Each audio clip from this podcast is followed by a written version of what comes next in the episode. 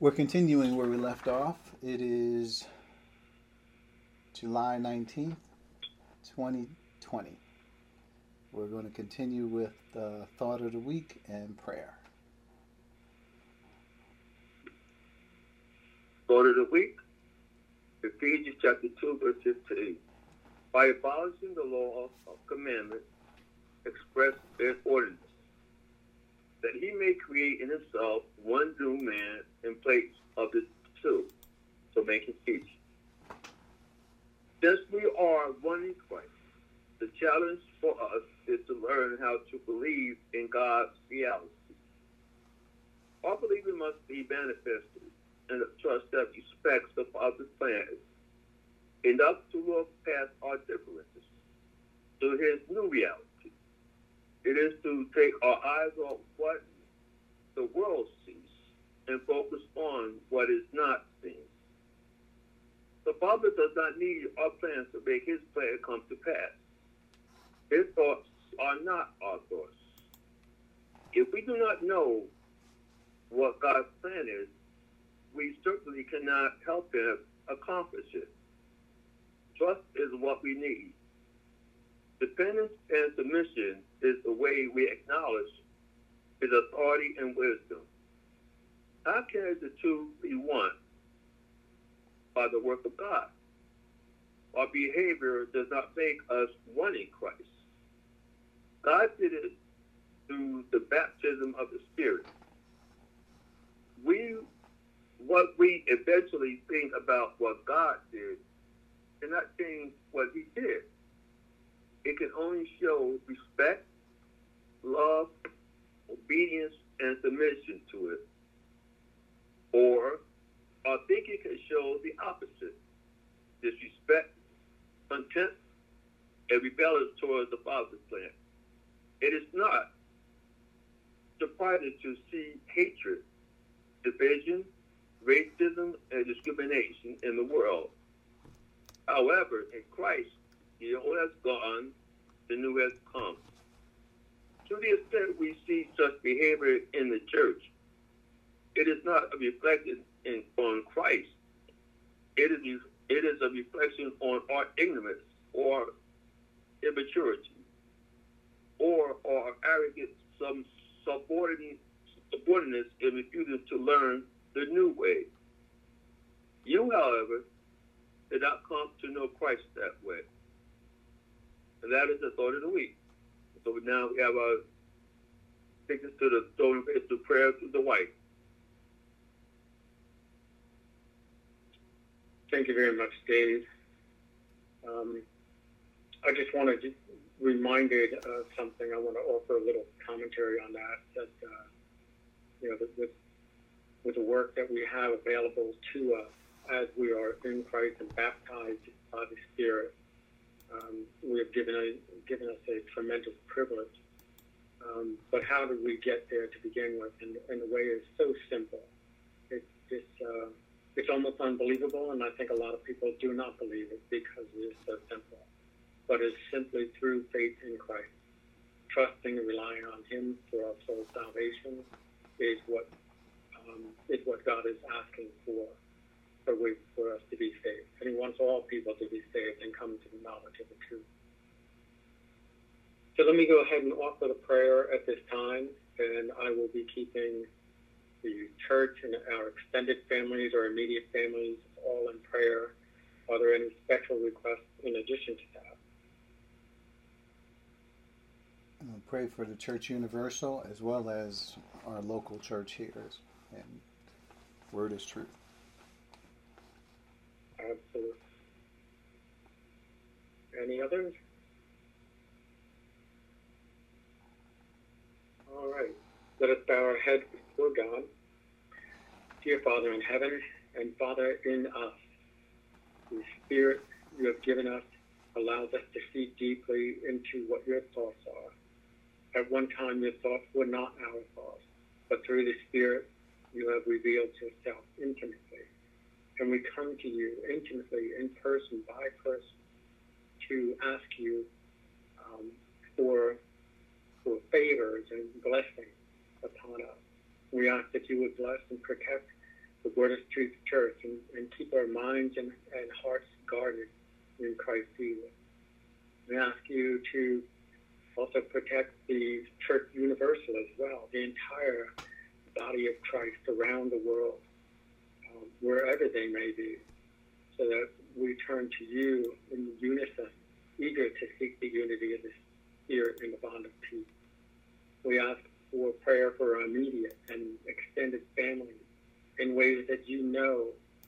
Um, you know us all, what our needs are, and, and, what would be effective as far as persuasion um, toward the truth, or what each person needs in their in their physical needs in this world. And even along those lines, I asked for protection and guidance among the the age in which we live in, which where so many things are um, clamoring for attention, the coronavirus, and all of the protesting uh, protesting going on in the world political agenda. Let us put those things into proper perspective and let us be respectful for each other's health and well-being. And at the same time, let us not get so wrapped up in them that we lose sight of you and the vision that you have given us, which is to be your sons in glory forever. And I pray these things in Christ's name. Amen. Amen. Thank you, Dwight and uh, Dave. Appreciate that. We are going to continue with, uh, if you have notes, you should have uh, our scripture before us. And actually, we just tried to take off uh, two scriptures today. They go 14, uh, 25, and 26. All this I have spoken while still with you. But the advocate, the Holy Spirit, whom the Father will send in my name, will teach you all things and will remind you of everything I have said to you. The coming of the Holy Spirit at Pentecost has been a fulfilled prophecy. We are no longer waiting for the Holy Spirit to come. We should be leaning, uh, I'm sorry, we should be learning of all the marvelous things His coming has brought, brought us.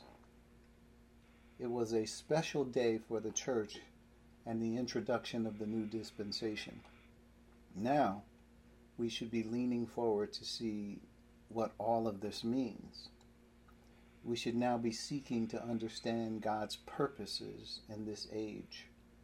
As our Lord said, quote, I have much more to say to you, more than you can now bear, unquote. We should be pursuing that much more so that we can walk in this new purpose. So we have come a long way in John chapter 14, and I do see the light at the end of the tunnel of John chapter 14. Before you know it, we'll be talking about John 15. And it's only been, what, I don't know, seven, eight months maybe so far.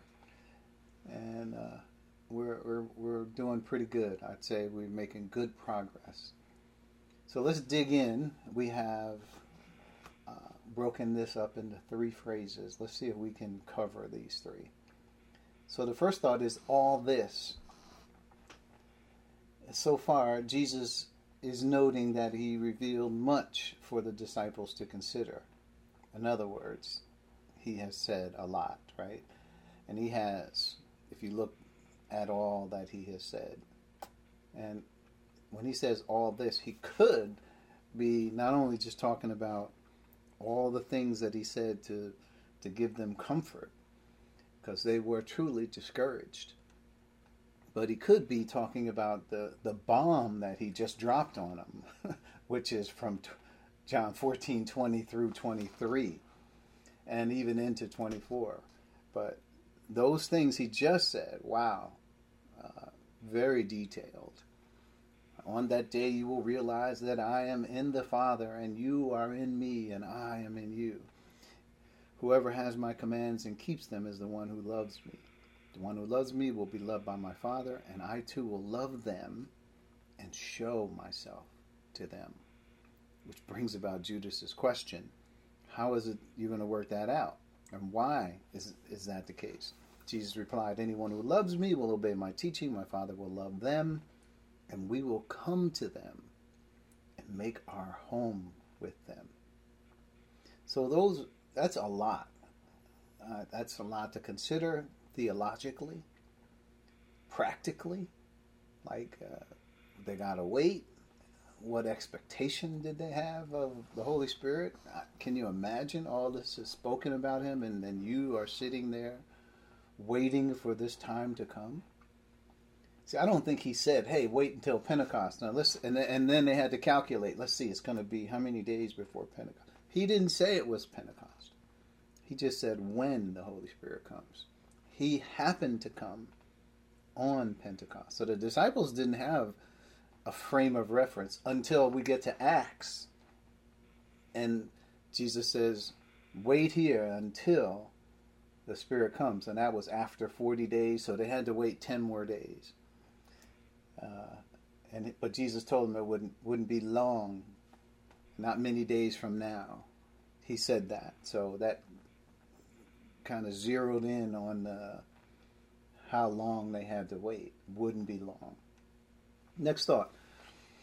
By many of the things Jesus told the disciples, many of these things, they were unbelievable. And just let's see if we can wrap our arms around what was said. And 1 Corinthians 2 9 just says, What eye has not seen, ear has not heard, neither has it entered into the heart of man.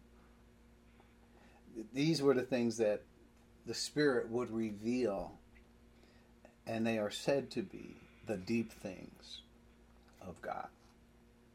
And so the disciples, it was things, these were things that were totally outside of their world of understanding.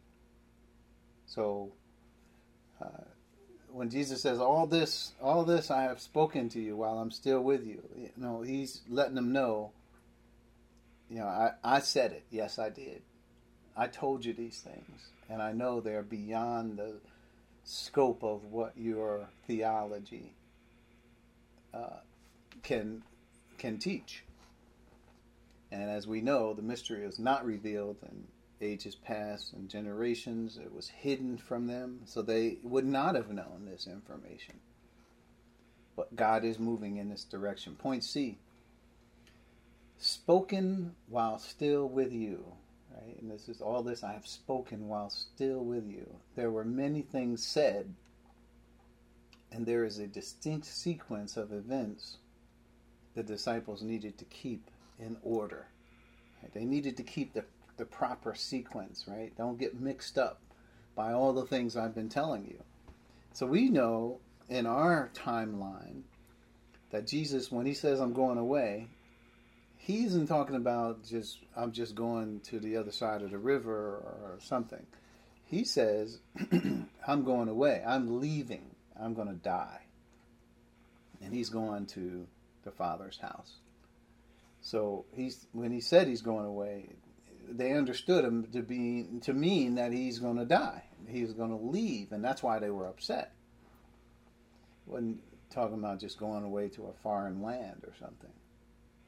So this is when he says I'm speaking these things with you now that so that he's trying to tell them get the sequence in order.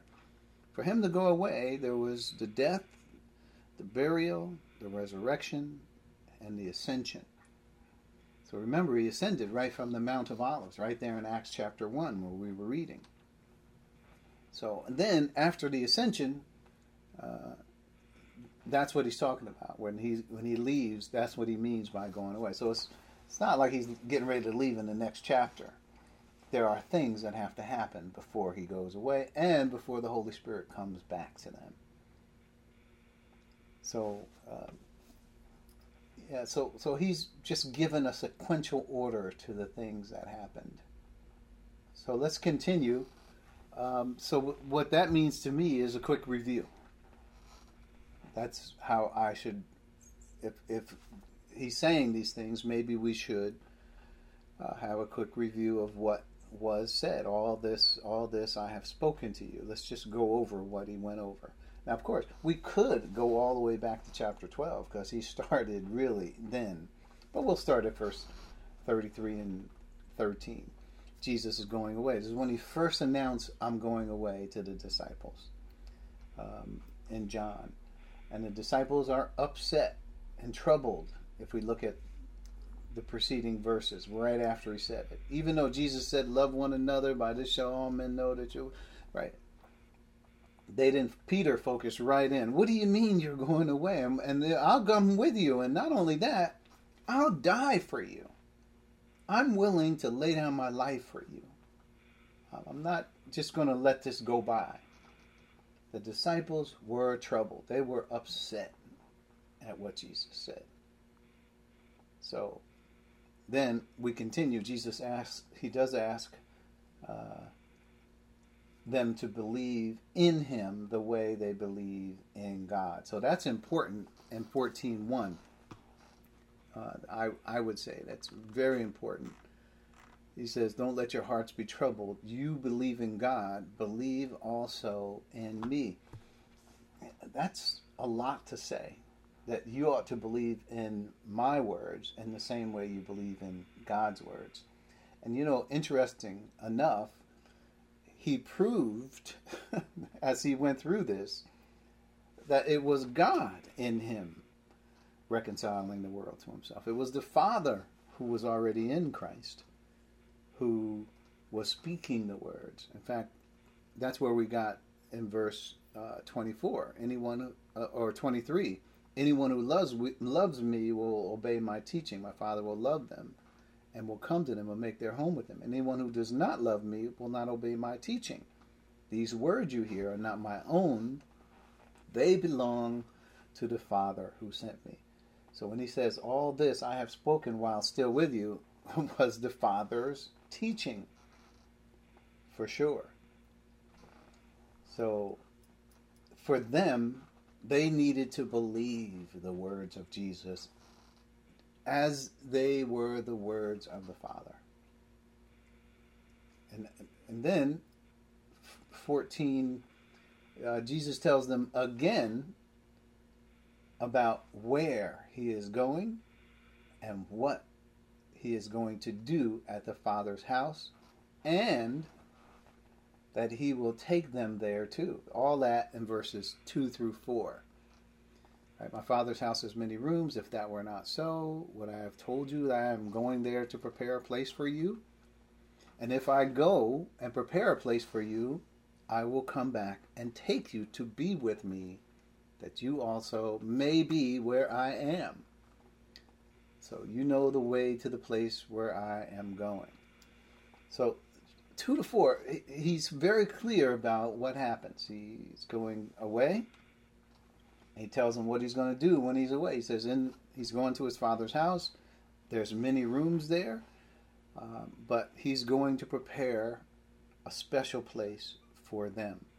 And then he's going to come and he's going to take them and he's going to take them back to the place, uh, take you to be with me where I am. So, pretty clear to me that that's what he's referring to.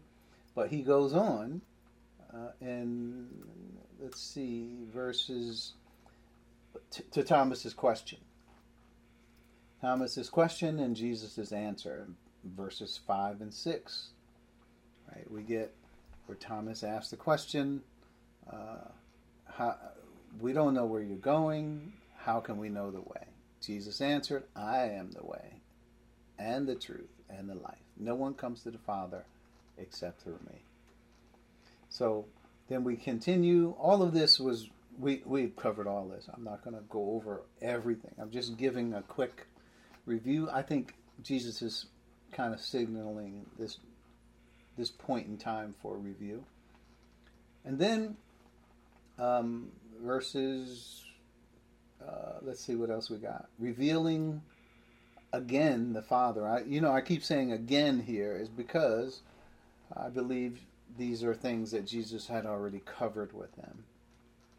And that's why he started out, you got to believe what I'm saying. The words I'm saying to you are the words of the Father. Trust me.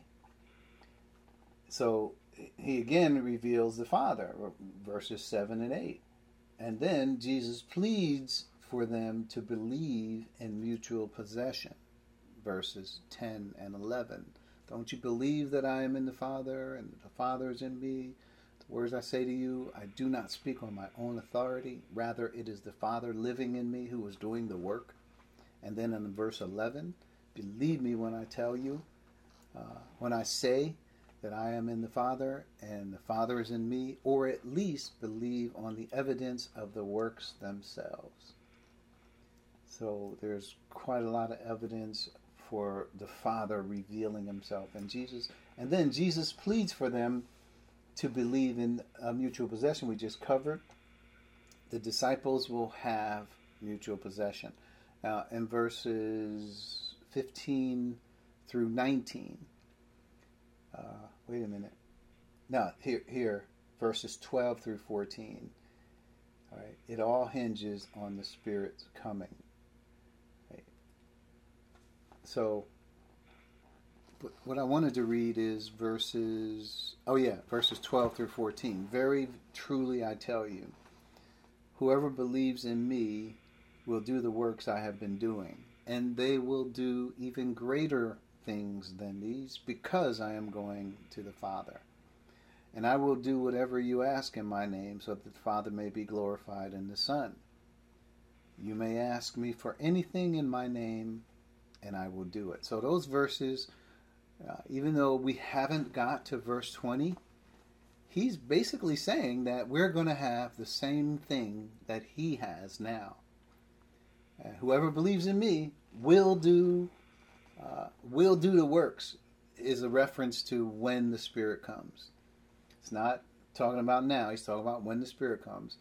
Will do the works I have been doing. Well, what is that? That is just like the Father was in me and He was teaching and so forth. It will be Christ in them manifesting like the Father was.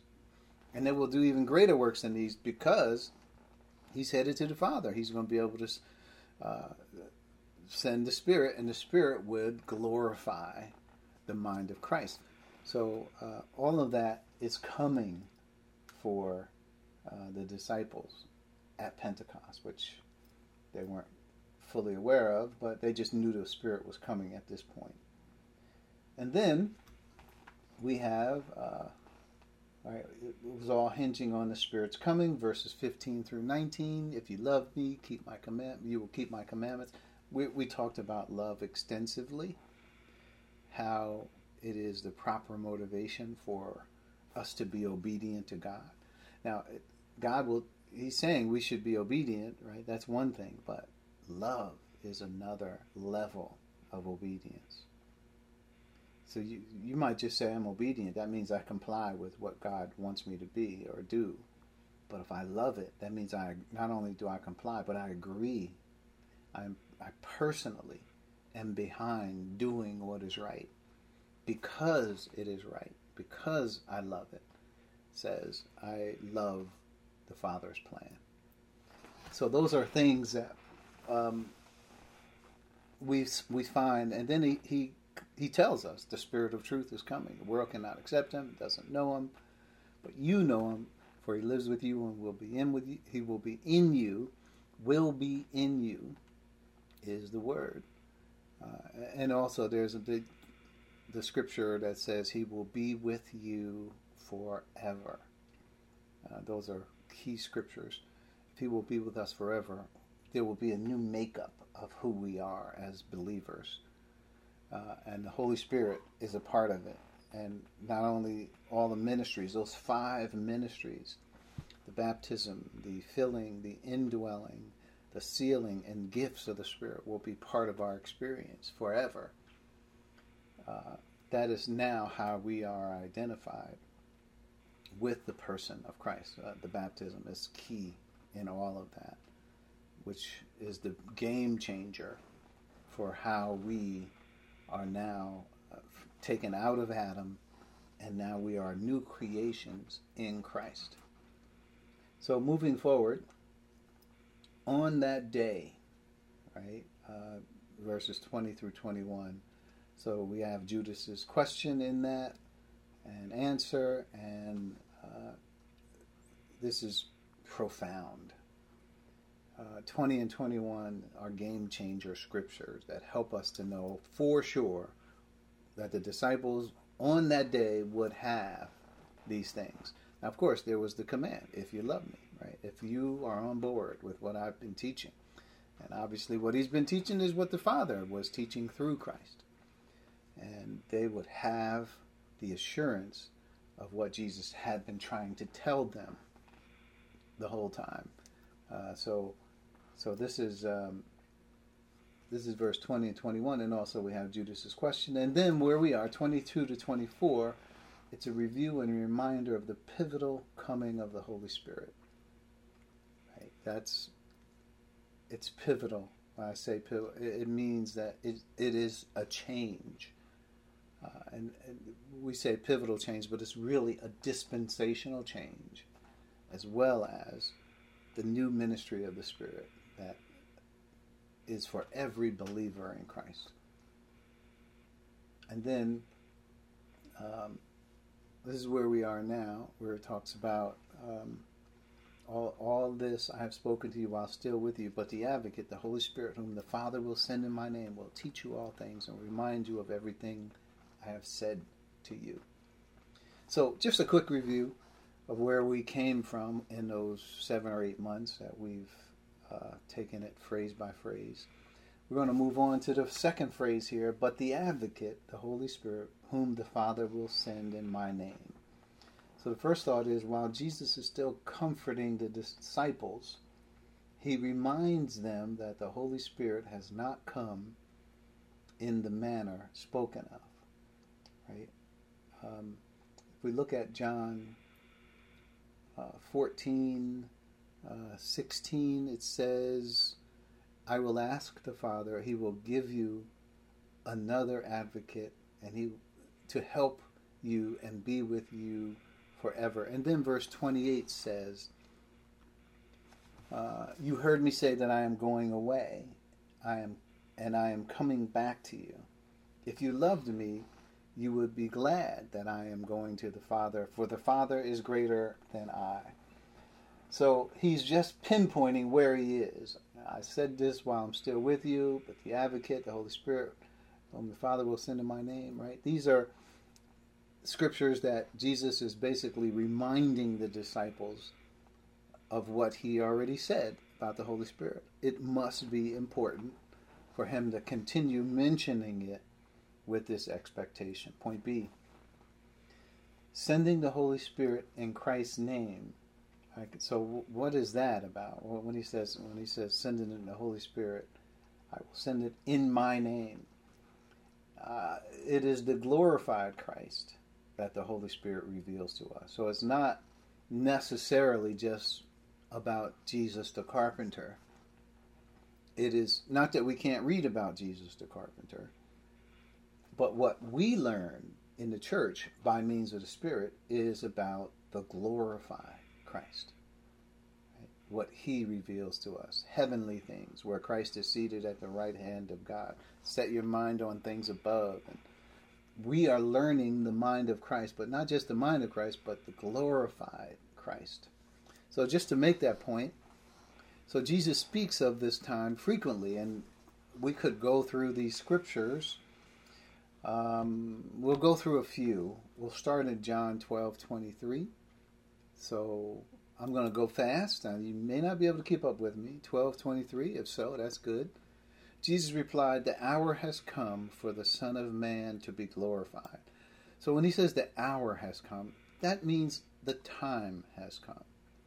He's not talking about a literal, literal 24 hour period because if you look at it was going to take more than a 24 hour period for the Son of Man to be glorified. Remember, it talked about his death, burial, resurrection. That's already three days. And that's from this time that he's saying in John chapter 12. And then ascension. Right? When he ascends, then he's glorified by the Father. And then the Father sends the Holy Spirit. Holy Spirit, as I said, teaches us about a glorified Christ. He reveals to us. Remember, Christ says he will take from what is mine and he will make it known to you. This is in John 16. He will bring glory to me and all that, right? So that's the first scripture. And then there's, there's John 13 31. Now, we already read 33, where, remember, Jesus told him he was going away. So 1331, so when he was gone, Jesus said, Now, the, and who's gone? Judas, who he had taken the bread and he left. Jesus says, Now the Son of Man is glorified, and God is glorified with him. If God is glorified in him, God will glorify the Son in himself and will glorify him at once. So then Jesus begins this discourse. So we're talking about a Christ who has completed the work. Christ is speaking, as I would say, futuristically just like he's speaking in John 17, where he says, I have completed the work you have given me to do. And now, Father, glorify me in your presence with the glory I had with you before the world began. So he's speaking futuristically. So we should understand that. How he is already seeing past the death, burial, resurrection, ascension, and now the session. So then there's um, uh, 14 12 and 13, which uh, I think we, we covered. 12 and 13, very anyone who believes in me will do the works I have been doing, right? Uh, and even greater things than these because I am going to the Father. And this is what he's talking about in terms of him being glorified. And I will do whatever you ask in my name so that the Father may be glorified in the Son, right? So that that's another passage of Christ speaking about that time when all of these things have been accomplished. And then 17, 1, uh, 17, here it is. After Jesus said this, he looked toward heaven and prayed, Father, the hour has come. Remember, the time has come. Glorify your Son, that your Son may glorify you. Uh, and then, uh, futuristically, again, and 17. And then uh, verses 4 and 5, I think I quoted them. I have brought you glory on earth by finishing the work you have gave me to do. You gave me to do. Now, Father, glorify me in your presence with the glory I had with you before the world began. So, he's speaking again futuristically. He's not in heaven. He didn't even go to the cross and in 18 he says, "Okay, come now, let's leave, let's go." We, you know, he's going to the Garden of Gethsemane at that point. So, but how is he speaking? As though all of these things were already accomplished. And then verses 10 and 22. Verse 10 says, All I have is yours, and all you have is mine, and glory has come to me through them. And then verse 22 I have given them the glory you gave me, that they may be one as we are one. We, we may have to take a little more time. And then verse 24, uh, with the glory here and how the glory is used. Love is representative of the motivation to fulfill the Father's plan. Glory is the, the anticipation and the realization of the fulfillment of that plan. So Christ is speaking as though these things already happen. He sees these things happen already. So that's we're going to get into that more, but uh, just to note, that's how we ought to see the the distinction here of glory and love. Glory is the completed plan, and and and love is the motivation. All right, so there's a lot there he speaks of this frequently, you know, and so it's good for us to note it. Point D: a new dispensation dawns. As the new dispensation dawns, the disciples are now learning of heavenly things and the mind of the glorified Christ. And you know 1 Corinthians 2:16 is another one of those passages I'm going to quickly turn to which we've read in great detail who has known the mind of the Lord so as to instruct him? So the answer to this has been always no. And this is a quote from Isaiah, by the way. Who has known the mind of the Lord so as to instruct him? In other words, when you go back to Isaiah, you, you what you can find is Isaiah is postulating uh, back and forth with God, or God is saying who could be the Lord's counselor in His plan. Did he? Is there anybody who is the Lord's counselor who has known or been able to counsel with the Lord in terms of His eternal plan? And the answer is no one could possibly do that. Only God knows what he's what his plans are and what he plans to do. But then we have contrast. And it says, But we have the mind of Christ. So the mind of Christ is the understanding that we have for God's eternal purpose. It's found in the mind of Christ. That's the glorified Christ. When the Holy Spirit makes known to us what the things of Christ, all things that, that Christ has came from the Father, and He makes it known to us. So we could back up the whole First Corinthians 2 really speak to this. We already said 9, what no eye has seen, what no ear has heard, what no human mind has conceived. 10 says that these things are revealed by to us by the Spirit, and it's freely given to us. So this is part of the ministry of the Spirit in this new dispensation. It's fantastic. Uh, it, it is absolutely fantastic. So, point number three, let's move in. But the advocate, the Holy Spirit, whom the Father will send in my name, will teach you all things and remind you of everything I said, I have said to you. So, our posture, first thing, since we have this, uh, our posture should be, in other words, if we read the scripture, what should we be thinking? Since it is the Spirit of truth, He's coming, we should be ready. That should be our posture. Be ready to be taught the much more. Be ready to be led or guided into all truth. And notice in that there's no reference to emotion. It's interesting. It's not to say there is no emotion in all of this, but there's no reference to it. So if a person says, get ready to be emotional, well, that'd be one thing. But he said, get ready to hear truth, all truth.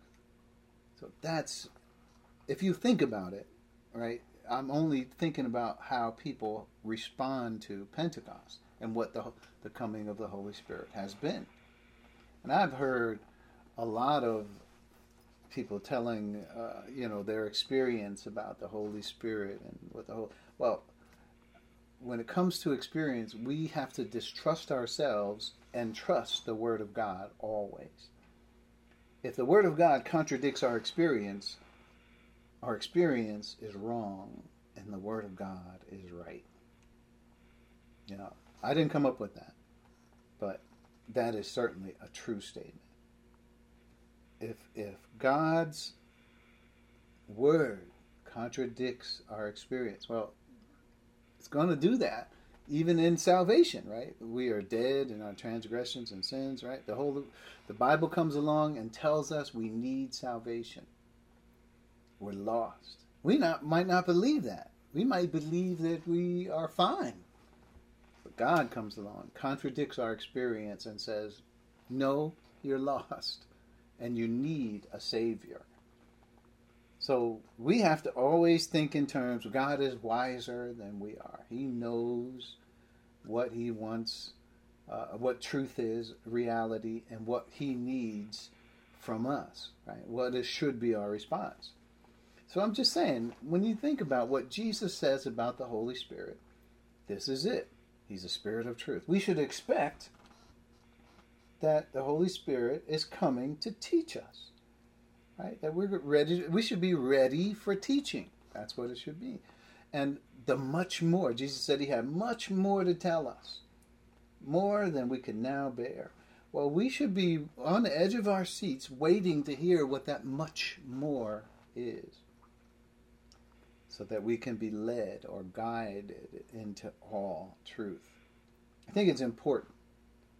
It's not something that we should just read and just pass this verse by.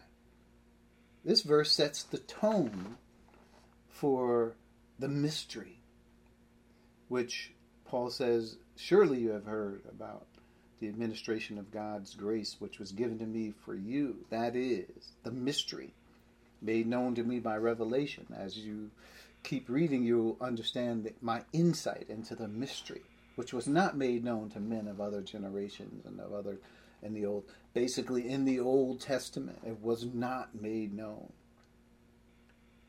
And I made this point earlier, or was it last week, where instead of trying to derive the wisdom of God in this new age, right, people are have turned their Bibles to Ezekiel and Daniel and and Exodus and all these other passages where our life and the wisdom which is destined for our glory before time began is not found in those pages. It's not there. Yet people are dwelling on those passages as though the deep things of God are found there. Eye, things that eyes have not seen. Ear. We should be on the edge of our seat trying to understand what those things are. And yet people are open your Bible to Daniel, open your Bible to Numbers, open your Bible to Genesis, open where God hid those things from those people. Why? Because it did not pertain to them. These things are for our glory this wisdom is for our glory, It was destined before time began. That's what we should be paying attention to. But yet, what does the world do? And, and even the church, they focus on things that do not pertain to us. So before, like I said, Jesus told us, here it is, it's coming. This new dispensation dawns. We need to be on the edge of our seats as well. Point B, let's keep going. All things. Right? He will teach you all things. This is the Holy Spirit, right? Whom the Father will send in my name will teach you all things. And this all things is related to our new role. And you might say, well, why? How is it that you have a new role? Well, because of the baptism of the Holy Spirit that we have a new role. And we're identified with the person of Christ. It's not just so that we could be free from our sin nature. That's the negative part about it. Like, like I always used to teach, okay, if you baptism you have negatives and pluses. The negatives, he takes away the sin nature. We are no longer in Adam anymore. He didn't just take away the sin nature. He took away Adam We're no longer in the first Adam. And he's united us to the person of Christ. And we are now created in Christ Jesus. We're in Christ, a new creation. So, with that new creation comes the new role. So, the first thing is a new creation. If any man is in Christ, he is a new creation. Old things have lost their power. New things have come. And then there's the Ephesians 2:15 passage which I hinted at in the thought of the week which says um, uh, by setting aside in his flesh the law with its commandments and regulations, his purpose was to create in himself one new, uh, NIV has humanity. It should just be one new man out of the two. The two, what are the two? Jews and Gentiles, or the two designations for humanity on earth, or man, thus making peace. Yeah, one new man. So we're one in Christ. We're identified with Him. So the all things. It's related to our new role, right? A new creation has a new purpose. So if we are new, we are. Uh, God has created us one new man. We're not Jews. We're not Gentiles. Whatever we were in Adam, we are no longer in Christ. So we can't call ourselves those things Jews, Gentiles, right? Um, so we have a new purpose as well. And so let's look at that new purpose. So, John, I'm going to look at some of these passages. I'm going to go quickly again. John 13 and 3 says, um, Jesus knew that the Father had put all things under his power and that he had come from God and was returning to God. So, interesting uh, what Jesus already understood and knew. He knew what his mission was, and he knew what his role was. When so, it'd be one thing if he said, "Oh, well, Jesus' role is to come come and pay for the sins of the world," right? If that's what he's here to do, to die. But no, there's more to what Jesus' role was, and he knew that he had put all things under his power, and that he had come from God and he was returning to God. So, and he got up and he. This is when um, he began to wash the disciples' feet. He was going to talk about unity for the disciples.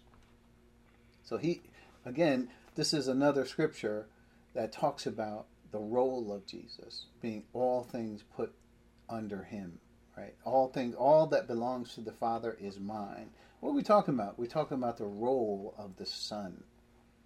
Jesus was the original Son, and all the things that the Father had belonged to him. This is the uh, turn where, we're thinking about adoption, right?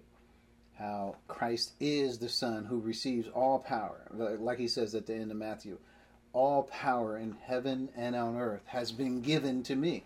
It, what do you mean given to him? The Father, using Roman style adoption, has given all power and all authority under one head, and that is the Christ. So now the fact is that we are identified with that one person so that his role now becomes our role. So let's keep reading. So there's John uh, 13, 31, and 32. That's right there where we are. 31. Uh, when he was gone, I think we read this already. 31 about Christ being glorified and the Son and so forth. We will skip through that one since we already read that one. So, um, wait a minute. Did we? Oh, I'm sorry. 1426. That's where we want. 1426. We're referring to all things. 1426 says, but the this is the scripture we're in. The advocate, the Holy Spirit, whom the Father will send in my name, will teach you all things. The reason why I just threw that in there is because what do we mean by he will teach us all things? That's we said it was our role, but it's more than that.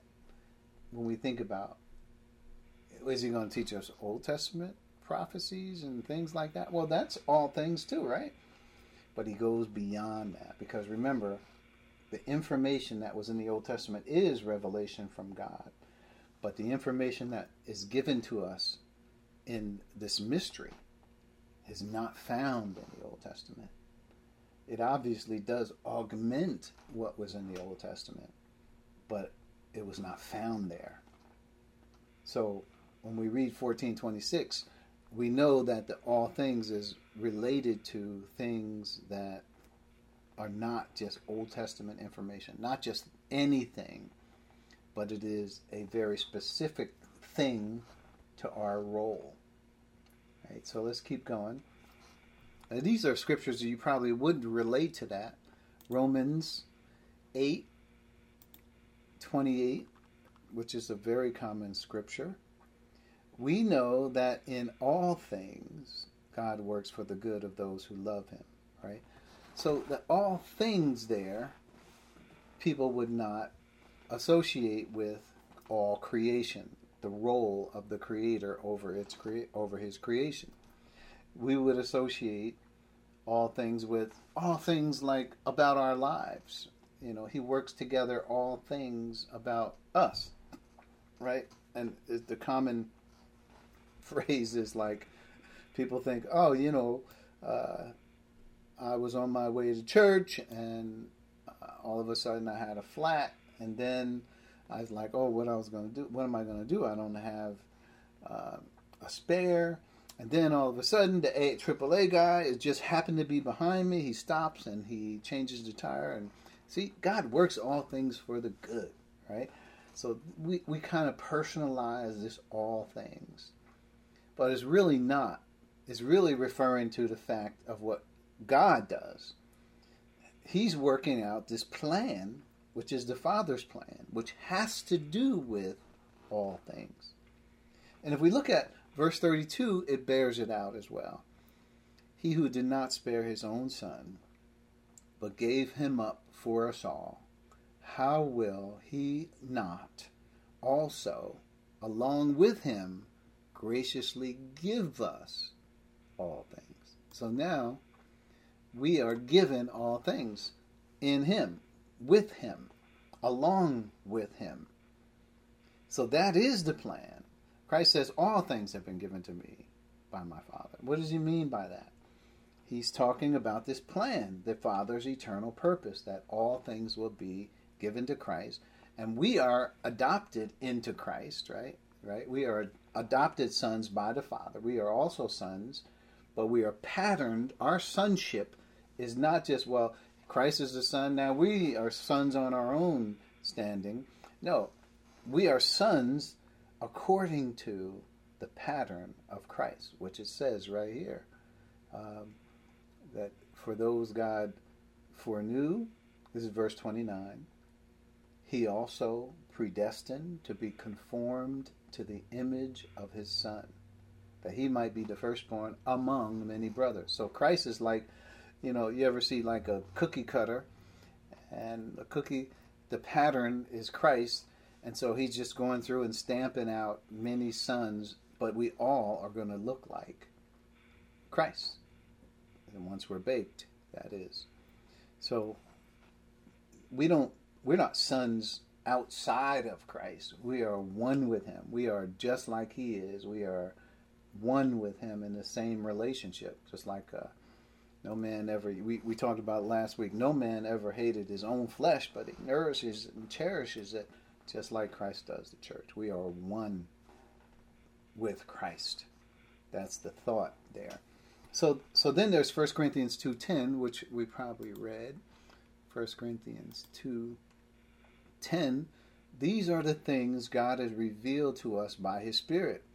The spirit searches what? All things. There's this all things again. Now, I don't want you to just look at any all things that you find in the Bible because it could be talking about other things.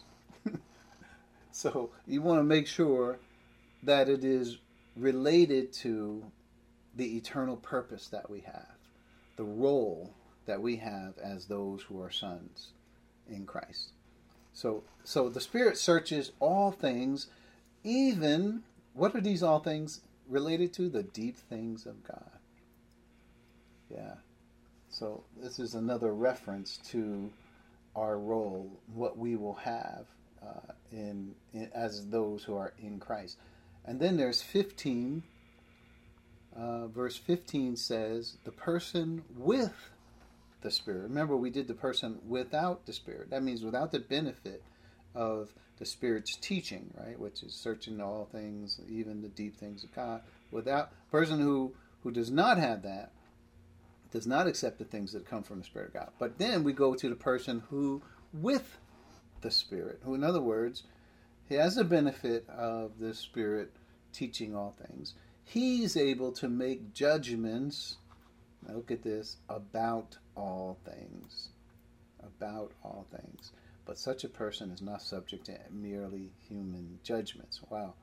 Well, if you're going to subject him to merely human judgments, well, what are you going to subject him to?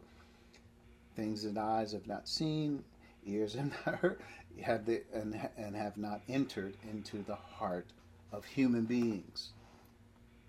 So now we're talking about all things. The person with the benefit of the Spirit can think divine thoughts, can think about, has the capacity to think about the all things that happen to be a part of the role that we now play. So, just like it says, the Spirit searches all things, well, the person with the Spirit makes judgments about all things.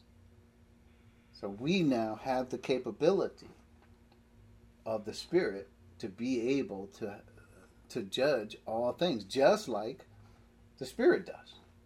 The Spirit is now part of who we are. So, so in verse 10, it's the Spirit, right?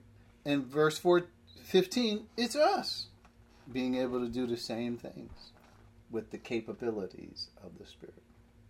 Moving forward, um, 3 9, right? We, I think, so where are we? Let me just note uh, 10 15, 321, 1 Corinthians, we're still in 1 Corinthians, 321. So, uh, this is where they were arguing about who's the best uh, Paul, Apollos, who. Right? So he says, he sums it up. So then, no more boasting about human leaders.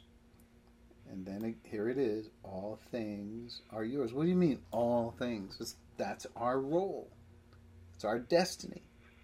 All things, whether Paul or Apollos or Cephas or the world or life or death or the present or the future all are yours, and you are of Christ, and Christ is of God. All things, it's, it's another way to talk about what our uh, dominion is going to be in the eternal state over all things. Right? So then, uh, let's continue on. Ephesians, uh, let's see. 1 Corinthians 2, 10 to 15, 321. Ephesians 1, 10 and 22. Let's look at Ephesians um, quickly. Ephesians 1, 10. It says, well, we got to read 9. He made known to us the mystery of his will, according to his good pleasure, which he purposed in Christ, to be put into effect when the times have reached their fulfillment, to bring unity to all things, here again, in heaven and on earth under Christ. So, so there you have this all things. So obviously, all things is equal to or relates to all creation. That's what it relates to. All things is all creation. Then verse 22 says, And God placed all things under his feet, Christ, that is, and appointed him to be head over everything for the church. So not only, so the all things is related to all creation, but Christ is also head over the church. He is the authority in the body of Christ, which is his body, the fullness of him who fills everything in every way. Colossians 1. Let's move forward. Colossians 1 says, uh, verse, well, we should read verse 15. The Son is the image of the invisible God, the firstborn over all creation. All creation. For in him all things were created. So here, this is where we get to all things. And if we're united to the Creator, then what we realize, and we'll get to it in these verses, hold on. For, for in him all things were created, things in heaven. What are all things? Here's a description of them things in heaven and on earth, visible and invisible, whether thrones or powers or, or rulers or authorities. All things have been created through him and for him. He is before all things Notice, Christ is not a part of all things. And in him, all things hold together, or consist, or are held together. So, all things do not just be, all things need their creator in order to exist. If you look at all things as a wheel with all the spokes, all, Christ is that hub of the wheel, and he is before all things. And remember, all things were created by him. Not one thing was made that has been made that he didn't make. So so the, the creation needs its creator. So all things we will continue to, to be a part of the rulership over all things. All things were created by him and for him. So the creation needs us from that standpoint. We, we also know Romans 8 creation waits in eager expectation for the sons of God to be revealed. As, there it is again, which is not in the scripture here.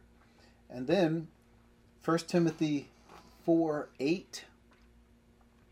1 Timothy, we'll continue, we're almost done with this, a little bit more. 1 Timothy 4 8 says for physical this is one I liked for physical training is is of some value.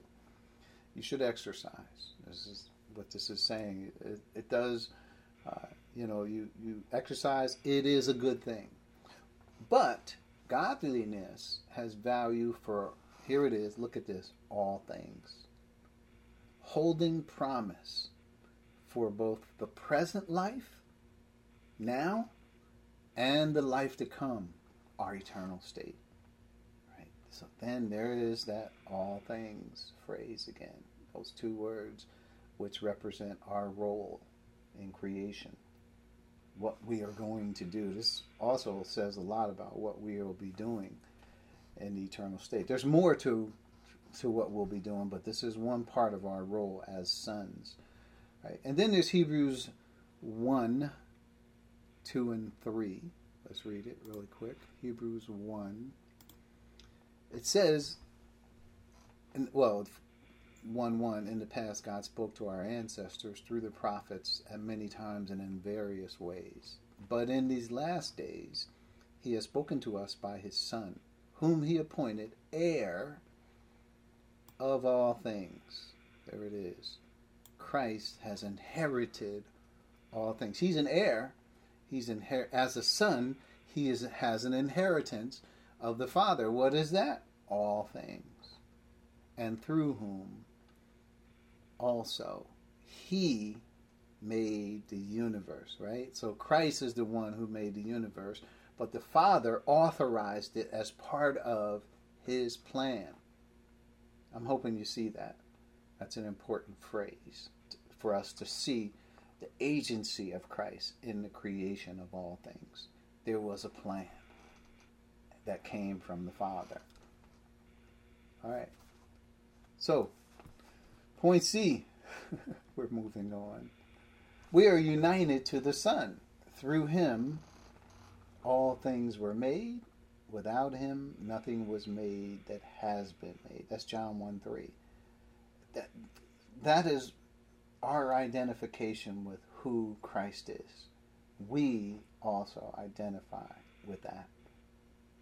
We are united. We are one with Him. Point D. The disciples will be reminded of the teachings of Jesus by the Holy Spirit. Now, this is the rest of the phrase will teach you all things and will remind you of everything I have said to you. So they will be reminded of the teachings of Jesus by the Holy Spirit. So there's a few scriptures that relate that. So John 13, 19, I'm going back to John. I know I'm killing you guys with scriptures today.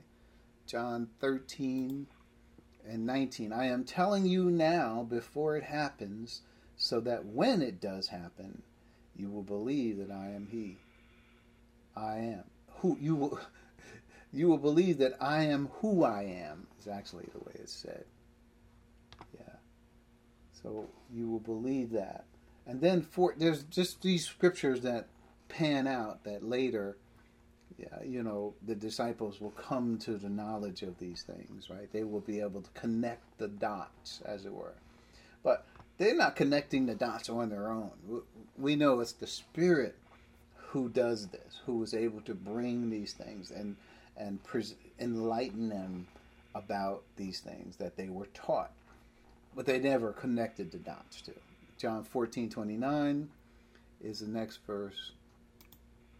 Fourteen twenty nine says, "I have told you now before it happens, so that when it does happen, you will believe." Right. So, isn't this to say they weren't believing it now? Right? It was hard for them to believe. That goes back to the whole thrust of what I was saying earlier in verses 10 and 10 and 11 or or Jesus don't you believe or believe me when I say yeah because they had a tough time with this theology it, it was not according to what they would expect and then there's 16 John 16 they look at 4 I have told you this so that when their time comes uh, when their time comes, you will remember what I warned you about them.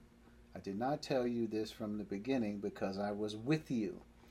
So he is telling them now, and he goes through a lot of this in John chapter 16. Right? So later, right, when the Spirit of truth comes, and when these things start happening to them, they are able to connect the dots. How, how is it? How are they going to do it? because the Spirit will remind them of these things. It won't be, well, I'm so smart. I figured it out. I connected the dots. No, the Spirit reminds them of everything He said to them. So, the three and a half years of teaching that the disciples received under Christ, some of that teaching was to present Christ as the Messiah to Israel. But the other side of that was Christ presenting the church age to them. Right? Even in Matthew, he says, On this rock I will build my church. So he is preparing the disciples not only for his death, burial, resurrection, ascension, session, and sending the Holy Spirit back to the earth. So point um, point E. This is a part of the filling of the Spirit's enlightening and teaching ministry to us. So we have to remember that. We must acknowledge what the Spirit's enhancements are to us. And why do I put Romans 3 9 through 18? It's because everything we have comes from God the Holy Spirit. I will also read 1 Corinthians chapter 4 if you wanted to add to your notes. Verse, uh, let's see, where is it? Here it is. Here, verse 7. For who makes you different from anyone else? And this phrase right here, what do you have that you did not receive? And if you did receive it, why do you boast as though you did not? That is the thought. Right? We need some humility here. Everything we have comes by means of the Spirit. Where did God find us? We were dead in our transgressions and sins. There is none who do good, not even one. We were all uh, like open graves, like vipers is on our lips. I mean, he goes through and he says, Ruin and misery mark our ways, and the way of peace we do not know. There was no fear of God before us. This is where God found us. And for us to now think of ourselves as some accomplished spiritual geniuses, everything we have, God has built into us. We should remember that thought. That's how we ought to think about it. He says it right here. He will remind you of everything I have said to you. So the Spirit was there trying to teach him then, but for this information, they didn't have the capacity. That's why he says, have much more to tell you, more than you now can bear. You can't handle it, won't be able to hold it. But when the Spirit comes, He will then give it to you, right? He will guide you into all truth. So, point F, we're going to close. I know I'm after, I'm, I'm really moving past my time, but I wanted to finish it. The this is just a re, one for reflection. Point F.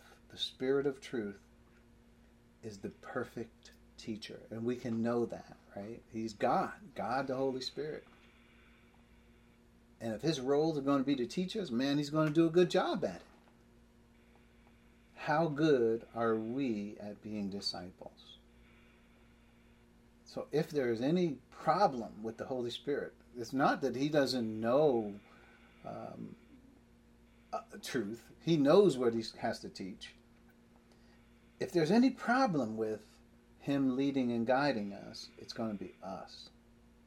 We're going to be the ones who have the problem, not God the Holy Spirit. Just know that God the Holy Spirit is the perfect teacher. He can do exactly what it says about him here.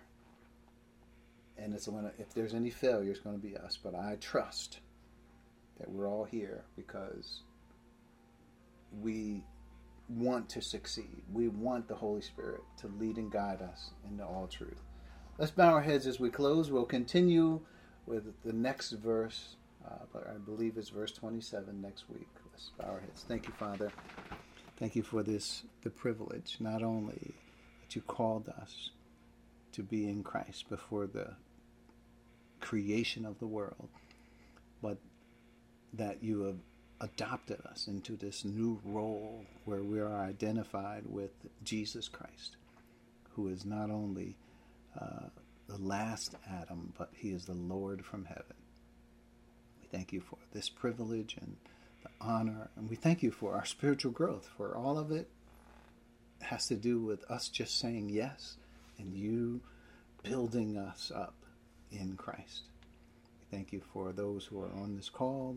We pray for believers in this age, wherever they may be found, that all of us may come to unity in the faith and the knowledge of the Son of God and become mature, attaining to the full measure and stature of Christ. It's in His name we pray. Amen. Amen.